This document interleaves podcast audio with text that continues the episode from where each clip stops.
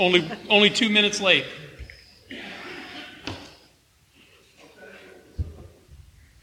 Good? Thank you. David, you want to pray us in, set aside prayer? Absolutely.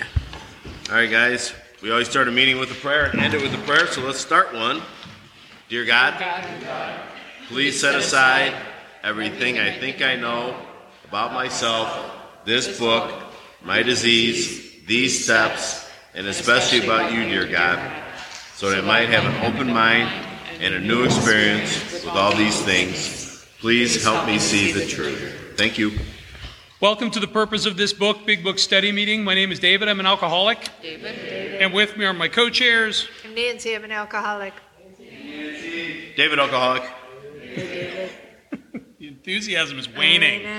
All right, we do record the audio of these meetings and upload them with, uh, usually within a few days. I have not posted the last two. I will do that tonight. Um, you can find links to the recordings and other information at www.purposeofthisbook.com. If you're on Zoom, please mute yourself if you're not already muted. This group meets twice a week. Come to both if you can. We are at different parts of the book.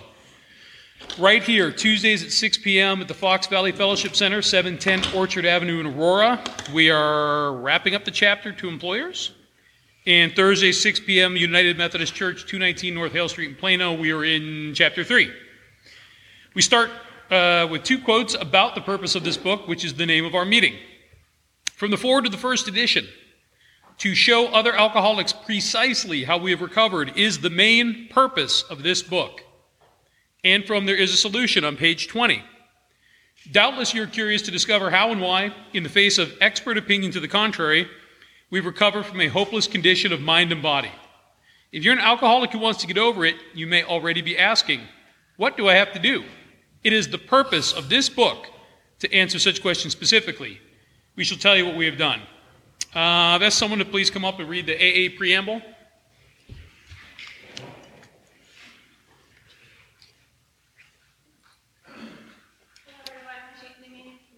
My name is Shannon. I am an alcoholic. Hey, Shannon. Shannon, AA Preamble. Alcoholics Anonymous is a fellowship of people who share their experience, strength, and hope with each other, that they may solve their common problem and help others to recover recover from alcoholism. The only requirement for membership is, is a desire to stop drinking. There are no dues or fees for AA membership. We are self-supporting through our own contributions. AA is not allied with any sect, denomination, politics, organization, or institution, does not wish to engage in any controversy, neither endorses nor opposes any causes. Our primary purpose is to stay sober and to help other alcoholics achieve sobriety. thank you. Uh, we will pass the basket honoring sa- AA's seventh tradition. Thank you, Amy. It's my pleasure. Um, any announcements? Chili cook-offs or anything coming up? No, we're planning um, some sort of event for Founder's Day weekend. It's going to be June 11th. It will be here. I don't know all the details yet, but there'll be flyers soon. Oh, thanks, Nance. Thank you, Nancy. Are there any AA anniversaries today or in the past week? Ooh, look at that. Daniel? Daniel. Daniel? Eleven Yeah. 11 months!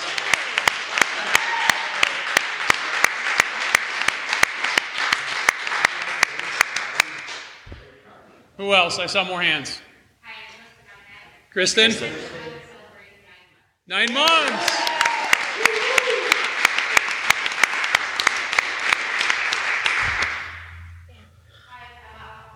Emma? Two years!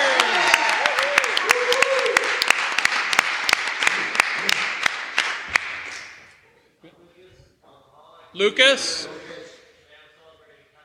Ten months!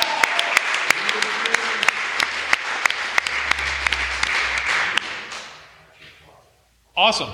Thank you.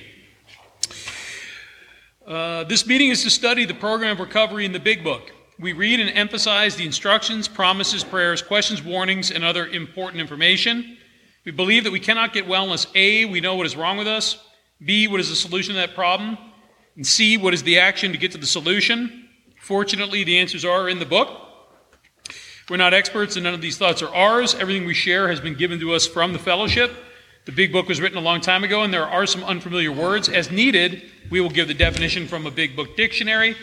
Please ask any time for us to pause and look up a word or dictionary person is. Amy, alcoholic and addict. Amy, if you have questions, please ask and we'll do our best to answer.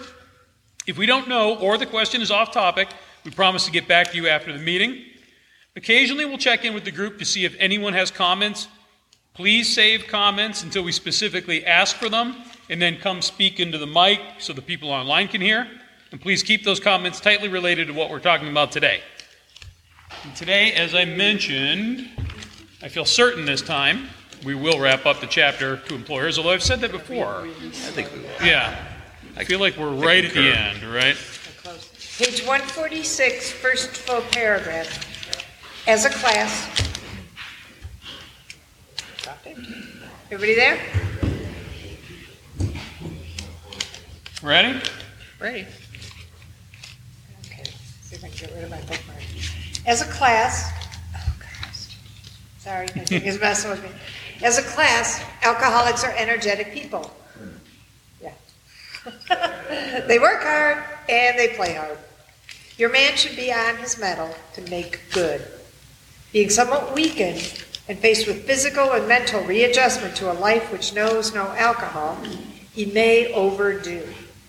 You may have to curb his desire to work 16 hours a day. You may need to encourage him to play once in a while. He may wish to do a lot for other alcoholics, and something of the sort may come up during business hours. A reasonable amount of latitude will be helpful. This work is necessary to maintain his sobriety. Hmm.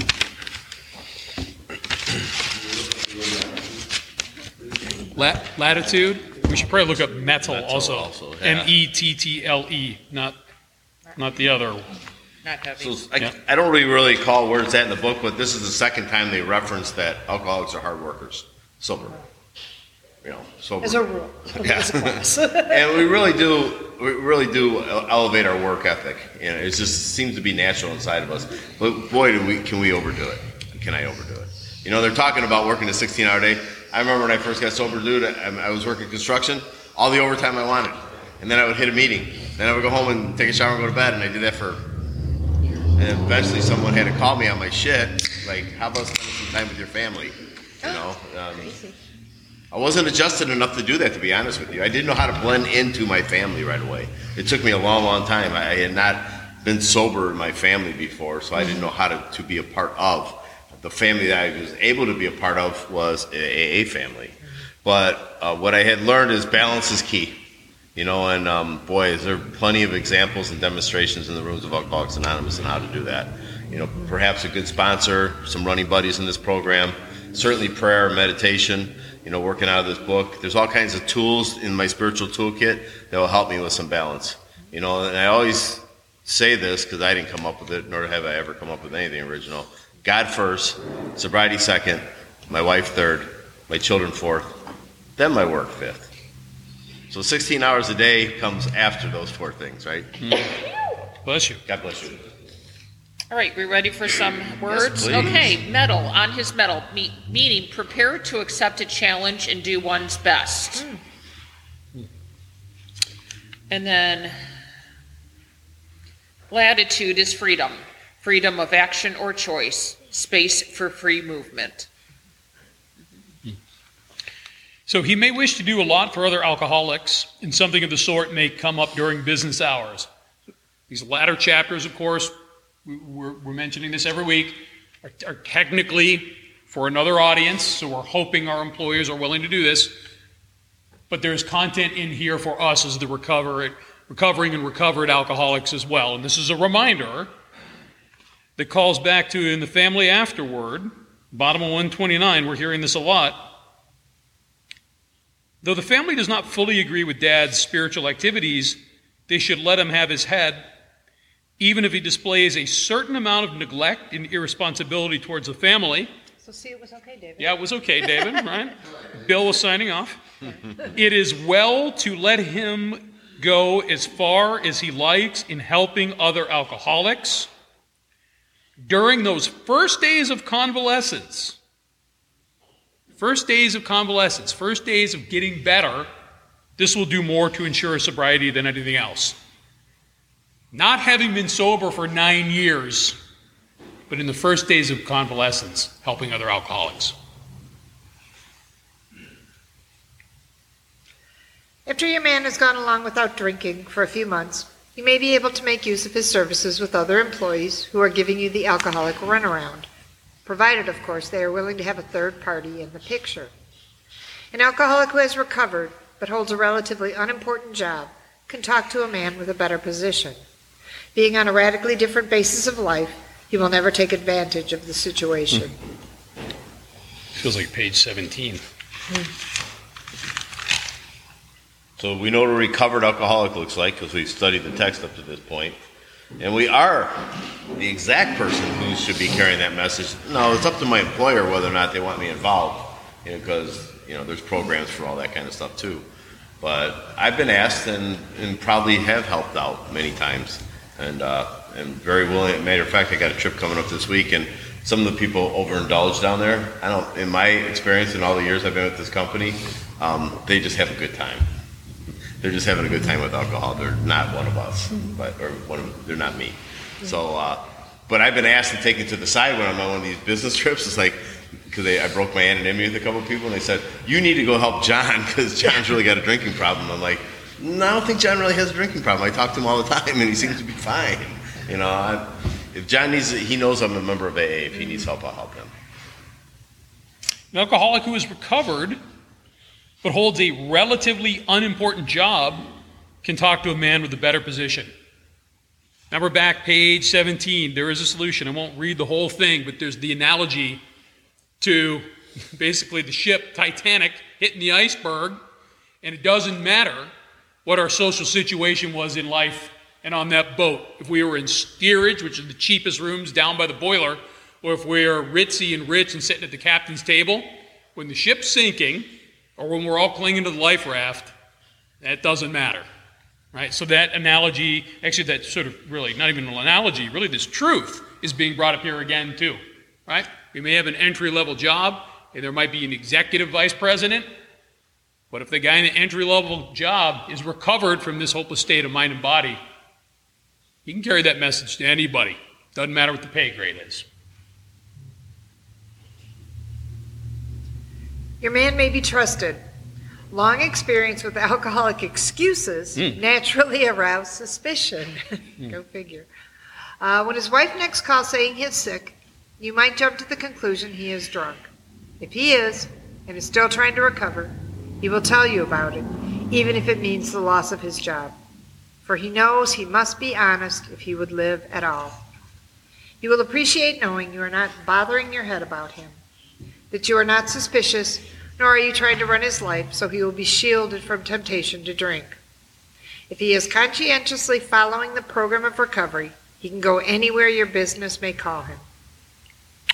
Conscientiously, please.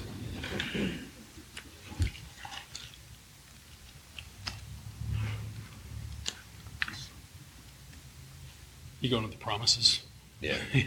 well, not the ninth stuff. The Tenth, Go yeah. Ahead. No, go ahead. That's where I was going to go to. Oh, okay. I saw you flipping it.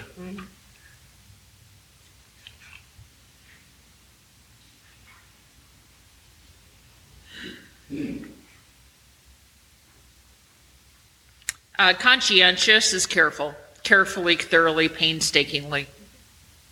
Thoroughly. He's thoroughly following the program of recovery. He can go anywhere your business may call him.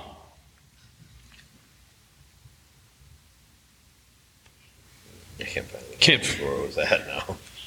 It was on page 84 through 88. Page 85, I think. With the 10 step? Yes. That we cease fighting anyone or anything, even alcohol. By this point, sanity is returned. Can't find the reference? Let's move on. We can always come back. All right. In case he does stumble, even once, you will have to decide whether to let him go. If you're sure he doesn't mean business, there's no doubt you can't, you should discharge him. If, on the contrary, you are sure he's doing his utmost, you may wish to give him another chance. But you should feel under no obligation to keep him on. for your obligation has been well discharged already. So this has come up a few times in the chapter already. It starts, the, the, this mention is made earlier, and then a few pages later, I won't call back to them, but you guys will know we, as we've been studying this. A couple of times, the direction has been given to the employer the best thing you might do for an alcoholic is to fire them. Right? So this is at least the third time we're hearing this message.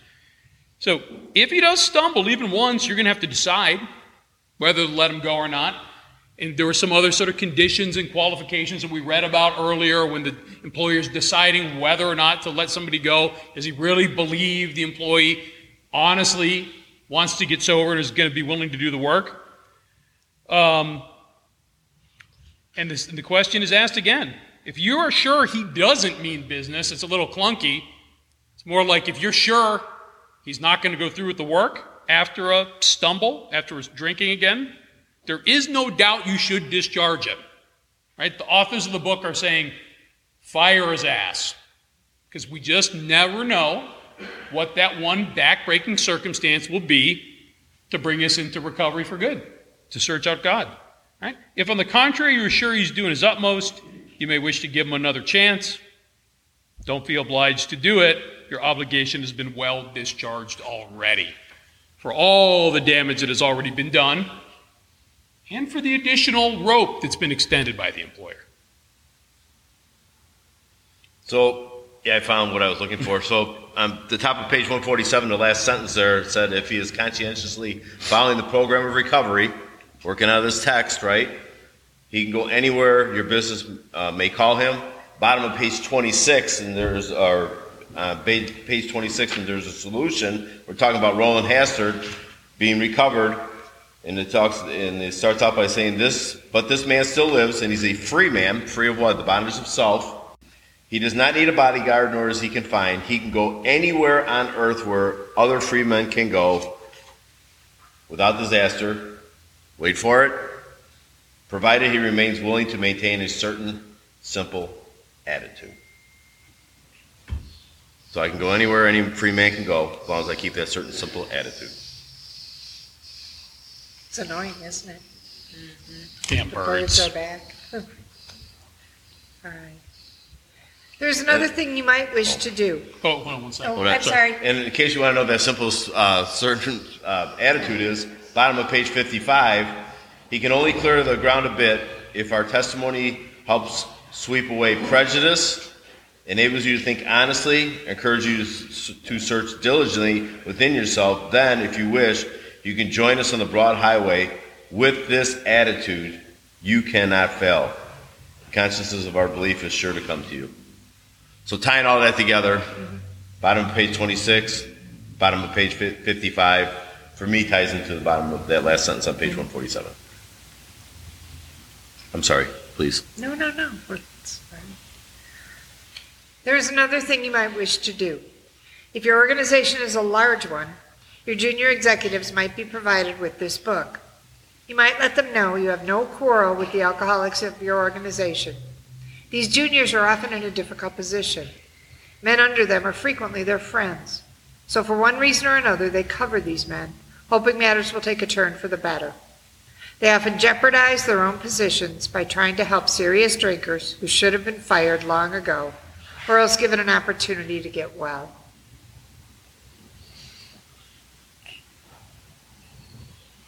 I got nothing. I got nothing in this. Yeah. This is sort of more of the same, right? Yeah. Sometimes people need to get fired Yeah? to hit their bottom. Well, they're selling books here.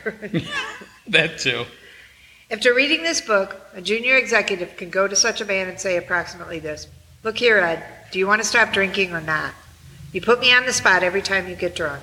It isn't fair to me or the, or the firm. I've been learning something about alcoholism. If you're an alcoholic, you're a mighty sick man. You act like one. The firm wants to help you get over it, and if you are interested, there's a way out. If you take it, your past will be forgotten, and the fact that you went away for treatment will not be mentioned. But if you cannot or will not stop drinking, I think you ought to resign. It's pretty straightforward. Yeah. Really is. right there, that one sentence. Do you want to stop drinking or not? Uh-huh. In the moment, I do. until my external situation starts to get a little bit better. And then I think maybe I can manage this thing still. And that's not the truth. If I have read this text and studied it the way it's designed to be studied, I know what a real alcoholic is. I will never have power, choice, or control again. Ever. Gone. Forever. I need to know that. I never can have the choice on how many I'm going to drink. Once I put it in my body, I'm going to break out in what's called a phenomenon of craving, and abnormal reaction is going to take place inside of me. And I'm, I can't tell you exactly when I'm going to stop. Now, there are going to be times where maybe I can have a couple drinks, but the real truth is most of the time that's true for me. But the greater part of the disease is the obsession of the mind that takes over my, all my thought process and tells me to lie that I can have another drink. So the question really is do you want to quit good and for all? Because if you are, and if you read this to not just to the employers, but to sponsors, to sponsees, that's the question I'm going to ask you if you ask me to sponsor you. Are you willing to do this work out of here? Because you're going to get a guaranteed solution out of here. And the steps are designed to do that for you, to get you to God so He can fix you. That's been the experience of I don't know how many countless people in AA, and certainly mine. And I would be happy to help you do that. You want, will not have to do this alone ever again. The first word in the first step says we, and I know what that means today.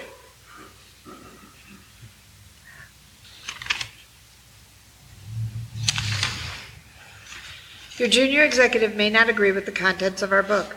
He need not, and often should not show it to his alcoholic prospect. But at least he will understand the problem and will no longer be misled by ordinary promises. He will be able to take a position with such a man which is entirely which is eminently fair and square. He will have no further reason for covering up an, an alcoholic employee. How unfair that is that I do that to people too. That mm-hmm. you know, it's part of the disease, right? We know alcohol isn't the problem because we've read the text. Selfishness and self-centeredness is, and this is where it's really rearing its ugly head at, at work for sure. You know, calling off, putting putting my boss in a position to cover for me.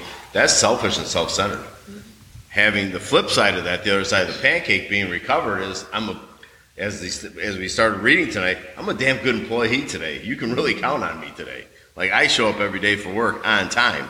You know, the, in our book it talks about the first requirement. First requirement is to show up at work on time, right? In any job, and I do that every single day. Yeah, I set my own hours, but that's not the point. The point is, is I show up and I suit up for work every day, and I try to give 100% because I don't want these bedevilments being part of my life. I do not want them being part of my life where I'm feeling useless. You know that I can't I can't hold a job. I, I've had a job for a really long time, and I'm very proud of that. I'm a part of that thing. And so some of the direction here, it's, it's a little different, but there's some similarity to in, in the instruction into wives about once we get involved with the life of the alcoholic as someone who's recovered, talks about show them your copy of the book, tell them what you found out about alcoholism. And so the parallels here are, you know, talk, talk to your employee, your colleague, eh, you know, show them the book, maybe don't show them the book, but at least the person carrying the message as far as he understands it, and that's what they're really asking of the employer, understand the problem your employee is having, communicate that to him, which was really laid out in the previous paragraph, right? You're an alcoholic, you're a mighty sick man, you act like one. Here's what I've learned about the problem. And do you want to quit drinking? If not, I'm not going to cover for you anymore. We're not going to tolerate your behavior anymore. It's not fair to me, not fair to the company, right? not fair to our families, our spouses, our children, friends, neighbors, etc. And to build upon what Dave was talking about, it's not just me verbalizing that I want to stop drinking. Of course, I want to stop drinking. I wanted to stop drinking long before I came in Alcoholics Anonymous. I just couldn't. This is a program of action. I have to prove to you whether or not I really want to stop drinking. And that for me is walking these doors of Alcoholics Anonymous and at least ask for help. Now, I don't know the right questions being a new person. That's the obligation of the people in this fellowship to know that I don't know that. But my God, actions are the only thing that's going to prove to you whether or not I want to change or not. Not my words. My words, they're tired of my words. This is why I'm on the firing line all the time. I'm almost discharged all the time. I don't live like that today, of course, because of the personality change that I needed so desperately. But my God, action.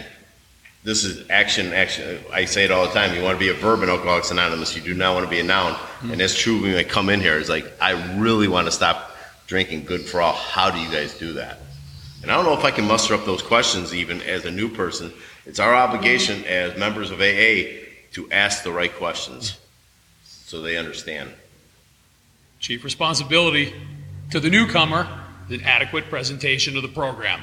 I must explain the problem. You notice in all these chapters, to wives, to family afterwards, to employers, they're asking everyone around us to understand the problem. But for we, right, the recovering and then recovered alcoholics, we must have this understanding of the problem mastered. We must. And then we must have a simple explanation of the solution mastered. That is our responsibility to the newcomer. Come in, as David always talks about, qualify them, make sure they're in the right place. Right? Help them understand the problem, the three part illness, and then tell them about the solution. Not an in depth uh, treatise on all 12 steps and all the service and this, that, and the other. It's overwhelming and no one's going to remember. No one remembers anything at their first meeting. But if we can get them to leave with that basic understanding of the problem and just that there's a solution and we're all in it, we have met our chief responsibility. And then we keep them coming back, like David said, get them show up to meetings, because then my, in, my chief responsibility as an individual is that adequate presentation of the program. But then what's our responsibility as a group? Our singleness of purpose as a group, right? Sobriety, freedom through alcohol, through the teaching and practice of the 12 steps. That's all we're supposed to be doing. So if a guy or gal comes in, we qualify them, explain the problem, explain the solution, make sure they come back to the next meeting. If we're in a meeting where we're teaching and practicing the steps, they're going to have everything we have to offer. Right? Yeah, the other little mechanics too. Get their phone number, call them. Don't just give them your number because they're never going to call, right? Or rarely. Pick them up for a meeting. All these little things. Carry them to the message while we deliver the message. So if I'm looking at that, that paragraph as a sponsor to a sponsee, it boils right down to this. No man should be fired just because he's an alcoholic. So no man, no sponsee of mine, I, I've Yeah. never personally fired the wrong anybody reason. ever. Just because you're not willing to do the work. If he wants to stop, he should be afforded a real chance. If he cannot or does not want to stop, he should be discharged, The as a few. I, I've never been one who thought it was okay to fire somebody because I understand the first step. I just understand it. I mean, there's been guys I sponsored for a long, long time that went back out for a long, long time. They came back and they did the work and they got better. And that's been my experience. But I understand the first step. I understand the nature of this disease. I, I have an adequate presentation of this program. If you want it, we'll do the work together here. But if you don't, don't waste my time and blow smoke up my ass either. If he cannot or does not want to stop, this says he should be discharged. We're talking about a business. It's a little different than the right. sponsor's relationship because at some point, if somebody's costing me money and they're not, all right, we have jobs to make money. That's the point for the business, and that's how we get co- compensated, right? Could be discharged. The difference in the analogy to sponsorship is, and the book's clear on this too, in, in working with others. The guy doesn't want to pick up what I'm putting down, I'm still around. We were just talking about this before the meeting with uh, Daniel and Eddie and I. Certain number of calls, certain number of offers saying, I'm here if you want to pick back up. But I cannot chase someone to save their own life. The book is very clear, and we see it when we open our eyes. There's always somebody else who wants and needs help. I only have 24 hours in a day. If I can make one more phone call, is it going to be the new guy who's praying that he doesn't drink that night? Or is it going to be the sponsee that I haven't seen or heard from in three weeks? I'm going to call the new guy.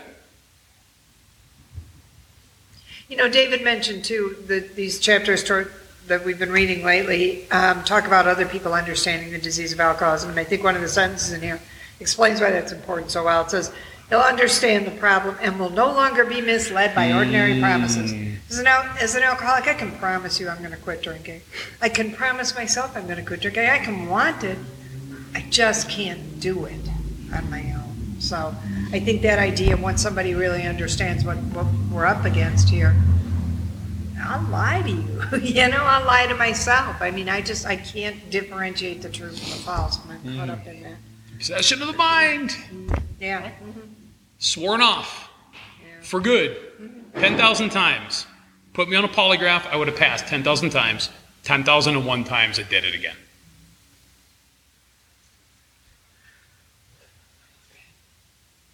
It boils right down to this. No man should be fired just because he's an alcoholic.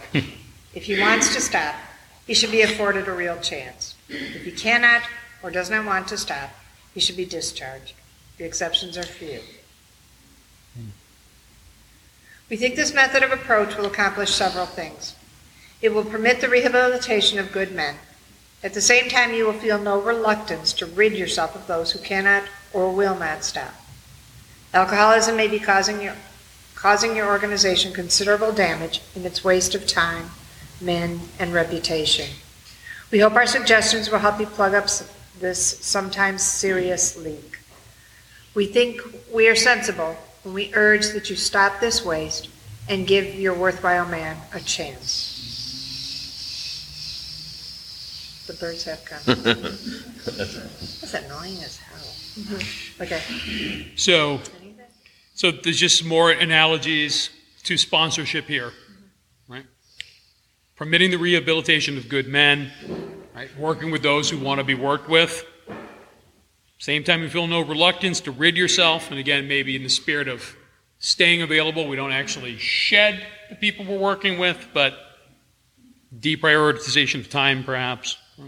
But the three things that are that are suggesting you're going to be accomplished to the business those who want to get better going to get the opportunity to get better.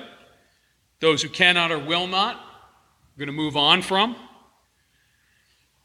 And because we're talking about employers and business, alcoholism may be causing your organization considerable damage and waste of time, men, and reputations. This is what I said a few minutes ago. At some point, I become a burden to my organization, that I'm no longer worth what I'm being paid. We think we are sensible when we urge that you stop this waste and give your worthwhile man a chance. Same thing with sponsorship. The idea, too, that cannot or will not has come up repeatedly in this chapter, and it comes up earlier in the book. And I heard somebody describe that as, you know, when we arrive here, we're all kind of at cannot. I cannot get sober. I have no idea how to do that. The program can help me with that. The people here can help me with that. But if I will not, there's nothing you can do for me. So, this, and when this book came out, this was a whole new concept. People were not aware of this. There was, you know, less than 100 recovered alcoholics in the world. There, there was not a book until the book came out. There was nothing. You know, there was a couple of meetings in on the planet. Um, the idea that there's something that actually could help people get sober and live a decent, fulfilling life was new. You know, that was news. We can get to where we kind of take it for granted. It's like, oh, if it gets really bad, I'll go to AA. but there just wasn't such a thing. You know, there was no solution for these people. So this was really, this was big news. This was big news for alcoholics when this came out. Page 58. Rarely have we seen a person fail who has thoroughly followed our path. Those who do not recover are people who cannot or will not completely give themselves to this simple program. Usually, men and women who are constitutionally incapable of being honest with themselves. I have worked with people like that. Cannot be honest with themselves. Could not get sober. Maybe dry, but stark raving dry. Pleasant. Yes. I wasn't constitutionally incapable of being honest, but I was very inexperienced at it by the time I got here. And constitutionally, I don't know if we looked that up way back when. I think it's worth it. It's like of the body. Constitutionally is by their basic nature in agreement with the essential nature of a person. Mm.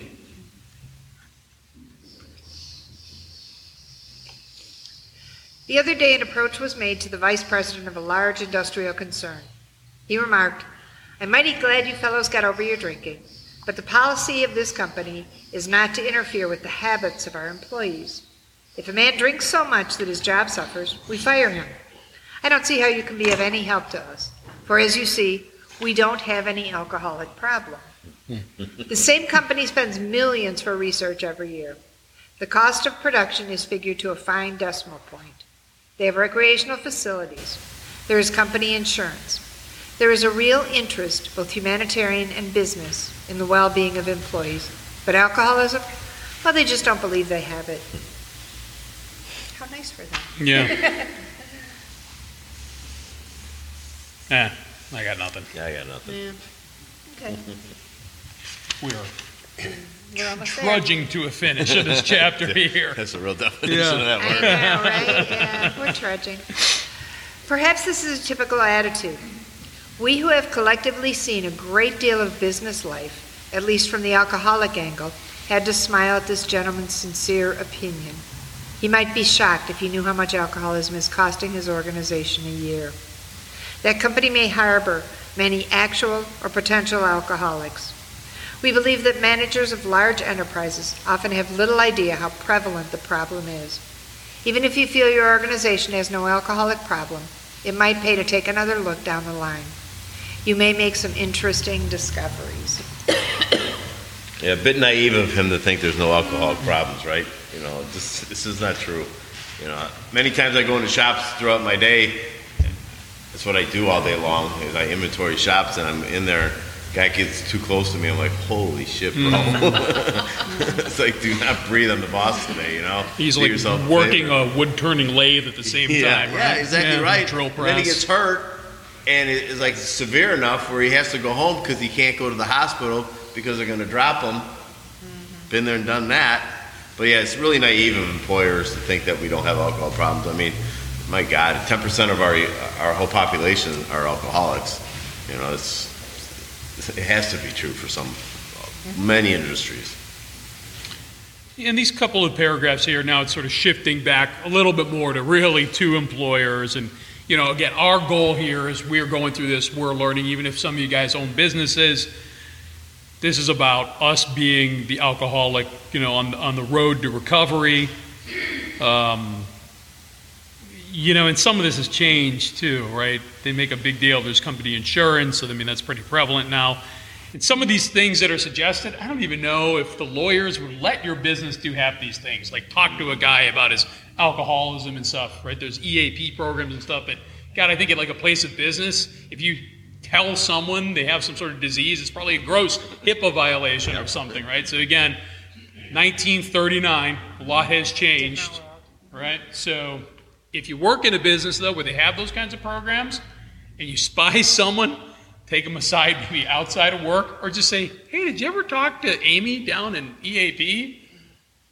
I, I worked. I was a manager at a business one time. They said if you thought someone was having a problem, you were never allowed to address it. Hmm. You're supposed to just put like a family medical leave form on their chair, and if they ask you about it, you just I don't know. I don't know. Weird. Nobody wants to get sued. Nobody wants to get sued. That's why we we do this as our avocation, not work. Right. Right. Well, on the other hand, if somebody is injured on the job these days, they will be drug tested. Oh, yeah. You know, they are being in a cup It's like. David said, you're going to Yeah. drop. Yeah. It doesn't matter. You could be sober as a judge in mm-hmm. appearance. Yeah, Insurance doesn't want to pay for that. Mm-hmm. they're checking. Of course, this chapter refers to alcoholics, sick people, deranged men. Hmm. What our friend the vice president had in mind was the habitual or whoopee drinker. As to them, his policy is undoubtedly sound, but he did not distinguish between such people and the alcoholic. Hmm. It is. You got something? No, I know, nothing. right? Yeah. Other- just- I mean, we're I just could make a reading comment, but tonight. why? Well, other than sick people, deranged men, Please. sounds appropriate. And I think I was probably a whoopee drinker, Yeah, whatever that means. Mm-hmm. Sounds right. I was a party girl. People, yeah, people that go to whoopee parties can become whoopee drinkers. Plain ordinary. woman. Thank you, Minor. It is not to be expected that an alcoholic employee will receive a disproportionate amount of time and attention. He should not be made a favorite. The right kind of man, the kind who recovers, will not want this sort of thing. Hmm. He will not impose. Far from it. He will work like the devil and thank you to his dying day. There we go again, another reference on how hard we work. Mm-hmm. We Yeah. get cleaned up. We're good workers. I know personally a lot of you people in this room, and I know that's your truth. I know it. Hmm. Right, Carlos? I know it. The right kind of man, the kind who recovers, will not want this sort of thing. The key phrase in there the kind who recovers. Because pre recovery David wanted to be a favorite, wanted to be the boss's favorite, wanted every special treatment. Why? Because life dealt me a bad hand and I deserved it because I was the coolest. Right? The David who recovered, that's my wife laughing. Yeah, right, yeah. Oh, my God. She didn't know me then, lucky for her. Yeah, because he was cool. The David who recovers when I do things like act in humility or be in service or do anything right. I just said this in our meeting on Saturday. I don't get credit for that. I do not get credit for when I do the next right thing. We were talking Saturday. Tall Don was bringing up was it some of you guys know him the anniversary of when he had a heart attack in the Saturday morning meeting.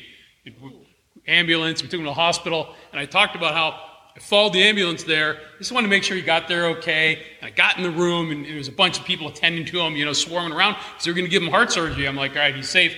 I'm going to go home and sit on the couch. And as I'm backing out of the room, he's like, David, you're not going to leave, right? And I was like, no, I am not. Yeah. Okay. But I don't get credit for doing that. Why did I stay instead of make up an excuse to leave? Because I had a spiritual awakening. My thoughts, my emotions, and my attitudes that were once the guiding forces of the lives of this man, the life of this man, were cast aside. And when someone said, Hey, I need some help, there was nothing in it for me. I just stayed. Right? These are the promises. This is the stuff you cannot miss. And if you're if you're newer or you're in a bad spot or whatever, if you've never had your spiritual awakening, for the love of God, double down. Get one. Have the spiritual awakening. And it doesn't happen from going to more meetings. Does not work that way. Stay in the book, help some newcomers, and be a part of, and come to some meetings.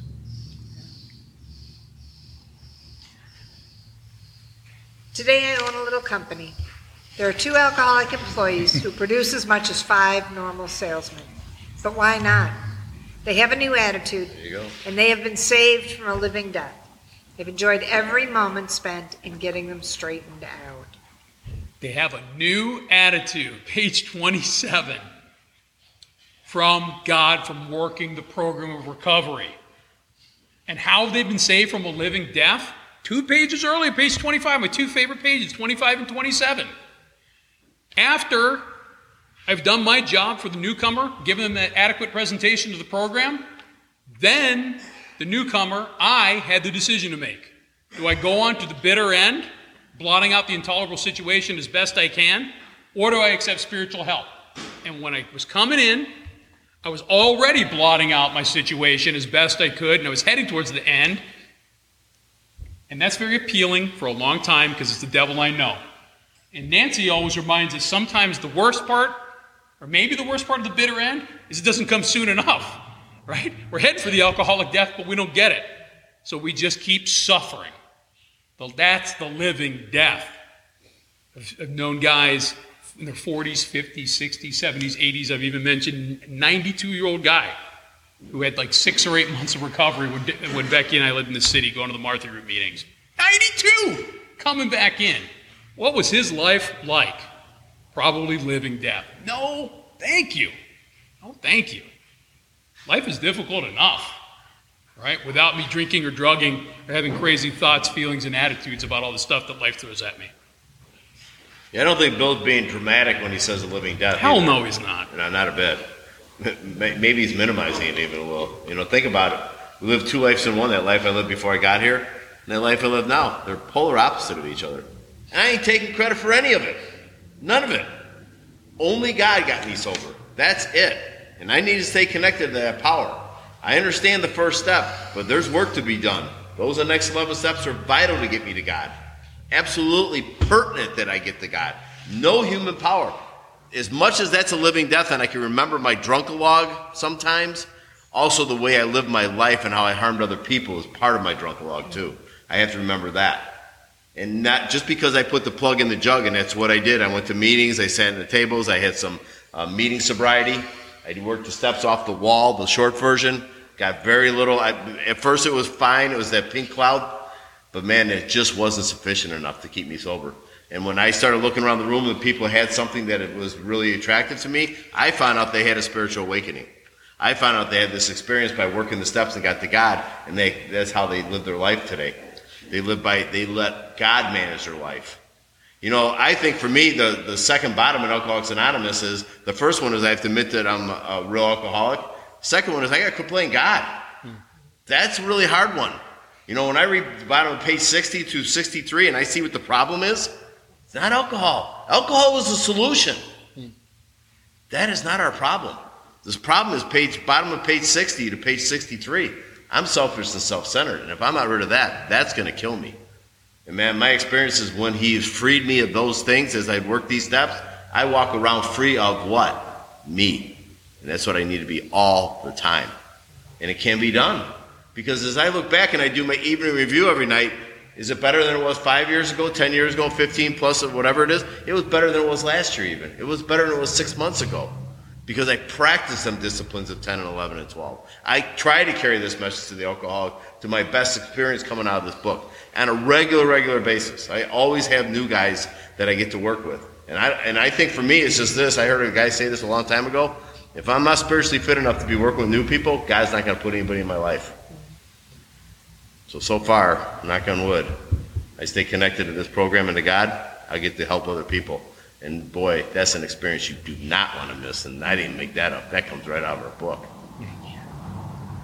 Plus, God always brings you the craziest guys, too, right? Absolutely. Yeah. I, I love crazy. give me the, give me the sickest one. Carlos thinks I'm talking about him. Yeah. And I've, I've enjoyed every moment spent in getting them straightened out. So this is presumably coming from, right, the employer, but again, as the sponsor, we don't save anybody's life. But do we help save lives? Absolutely. If I don't carry the message, if I don't make the phone call, if I don't answer the phone, if I don't go into that first step meeting and make sure the newcomer's being properly qualified and gets that adequate presentation of the program, right, all of those things contribute. Meet at a meeting, pick up for a meeting, all those little tactical, mechanical things, that all helps. All right, we get 10 minutes. We're at the end of the chapter. So we could move on, but who has, Minor says don't move on. Questions, comments on anything in the chapter to employers?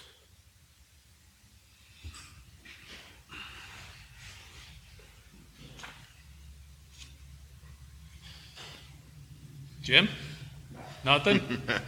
I'm with you, bro. This is, this is tough last couple of pages there. We were rolling earlier. No, earlier. yeah, we didn't have. Well, Daddy? A vision for you is going to be It's a cool pretty kick ass. Yeah. It's going to be a lot of fun. A lot of fun. No questions, no comments. Should we just break early? Yeah. Don't you think? I, I would be in agreement with Okay. Okay. Let's do that. Last chance?